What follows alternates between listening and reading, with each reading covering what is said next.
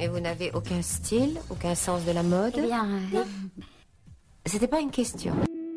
Bonjour à toutes et à tous. Les vêtements, ceux que nous portons au bureau, est-ce que vous vous êtes déjà demandé s'ils pouvaient influencer une carrière, en bien ou en mal? Aujourd'hui, les photos de fringues occupent à elles seules 17% des posts Instagram diffusés dans le monde.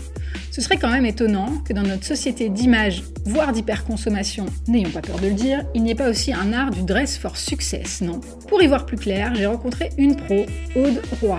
Elle est coach en posture professionnelle et elle conseille des dirigeants et des managers. Aujourd'hui, elle partage avec nous ses observations sur le rôle du vêtement dans une carrière.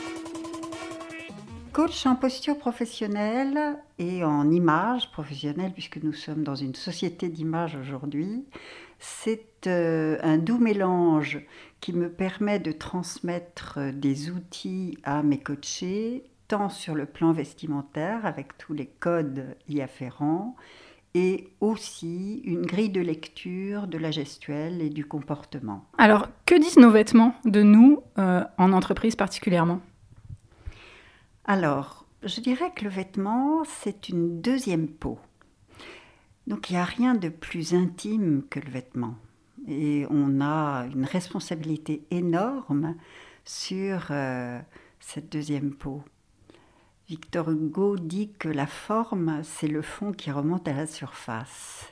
Et il faut être bien certain et certaine que ce qui remonte à la surface soit ce que nous voulons faire remonter à la surface. Et en termes de vêtements, eh bien, bien sûr, il y a un peu de papa et de maman, il y a un peu de la région dont nous sommes issus, qui, voilà, qui donne une certaine image de nous. Mais tout le reste, c'est nous. C'est nous qui nous nourrissons, c'est nous qui faisons de l'exercice ou pas, c'est nous qui allons faire nos courses, bien que certains de mes clients masculins me disent que c'est plutôt leur femme qui fait les courses à leur place. Ils adorent pas. Et euh, c'est nous qui choisissons ben, le coiffeur, euh, l'opticien, euh, le chausseur, etc., etc. Et de toute façon, même ceux qui se font aider par leurs femmes, eh bien, ils choisissent quand même les vêtements le matin dans le placard. La bien-pensance, euh, et puis quel- quelques DRH aussi, il faut le dire, affirment souvent que, que nos vêtements au bureau doivent refléter la personne que nous sommes. Alors le fameux « venez comme vous êtes », est-ce une réalité ou une sombre hypocrisie? C'est un peu des deux. Venez comme vous êtes, euh, bien sûr c'est le centre euh, de la cible, c'est son goût, c'est ce qu'on aime, c'est ce qu'on nous a donné finalement par notre éducation, par notre milieu social. Mais il y a tout le reste. Les autres euh, facteurs de cohérence de notre image, c'est aussi ce que nous faisons, notre euh, fonction. Et puis c'est aussi le lieu où nous le faisons, c'est-à-dire le secteur dans lequel nous exerçons notre métier.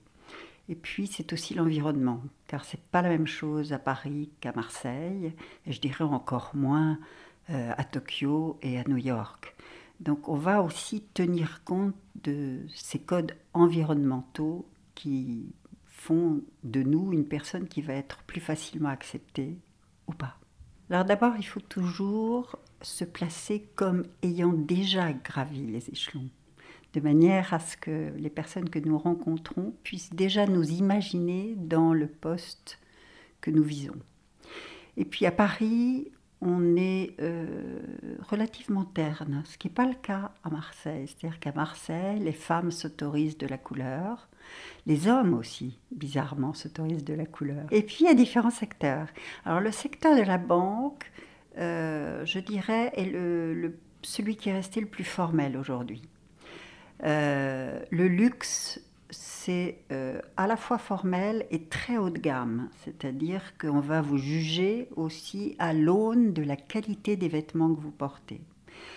Et puis tout ce qui est euh, start-up, finalement, c'est beaucoup plus venez comme vous voulez, Beau- beaucoup plus décontracté, mais, mais, il y a toujours un mais, il faut bien penser à l'image que l'autre reçoit de nous et toute l'imagination qu'il va y mettre. C'est un petit peu comme euh, finalement euh, Gérard Depardieu sur la scène pour jouer Cyrano de Bergerac, pour qu'on l'imagine bien, mais il faut quand même qu'il ait sa plume au chapeau, ses bottes, son grand nez. Et ça nous aide finalement à rentrer dans, dans l'histoire. C'est la même chose pour nous, pour tous nos rôles. Alors par exemple, pour une femme cadre, euh, c'est quoi le, nez et la plume euh, qui font emprunter à Cyrano Alors, le premier vêtement symbole de la direction, et le seul, c'est la veste, qu'on soit un homme ou une femme. Tous les signes visuels que nous donnons, ces indicateurs, sont des symboles. Or, la veste est symbole de là où nous portons les galons, là où nous portons les responsabilités, dont la, structure du corps par l'épaule est en tout cas quelque chose d'absolument indispensable, homme ou femme. D'accord, ça veut dire qu'au quotidien, ou plus particulièrement euh, en comité de direction ou en COMEX, la veste, selon vous, est obligatoire? Absolument obligatoire.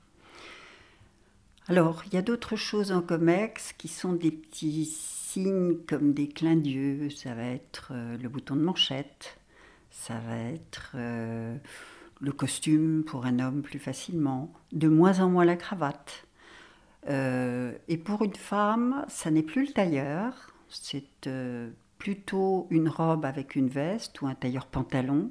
Le pantalon, lui, reste de mise avec euh, tout ce qui va avec les tendances et la mode. C'est-à-dire qu'aujourd'hui, euh, on va plutôt porter des vestes courtes ou des blousons même pour les femmes et tout ce qui est fité près du corps, même si ça change.